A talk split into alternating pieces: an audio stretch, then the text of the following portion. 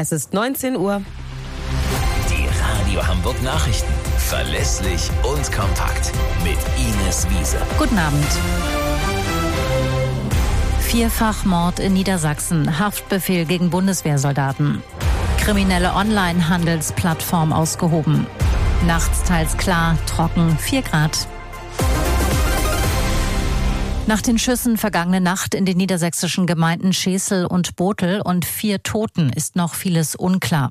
Fest steht, gegen den 32-jährigen Bundeswehrsoldaten, der sich der Polizei gestellt hat, ist Haftbefehl wegen Mordes erlassen worden.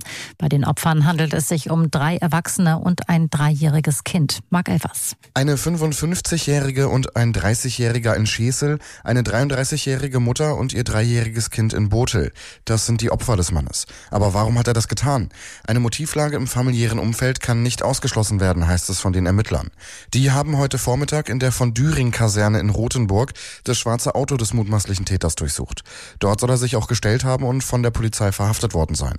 In dem Auto gefunden haben die Ermittler einen Molotow-Cocktail, einen Bundeswehrrucksack und Patronenmunition. Was der Mann damit vorhatte, ist noch völlig unklar. Auch woher die Munition und die Tatwaffe kommen, ist noch nicht bekannt. Bei der Bundeswehr fehlt nach unseren Informationen keine Waffe in dem Zusammenhang. Trotz massivem Polizeiaufgebot und im Vorfeld angekündigter Strafmaßnahmen sind tausende Menschen in Moskau zur Beerdigung von Kreml-Gegner Alexej Nawalny gekommen.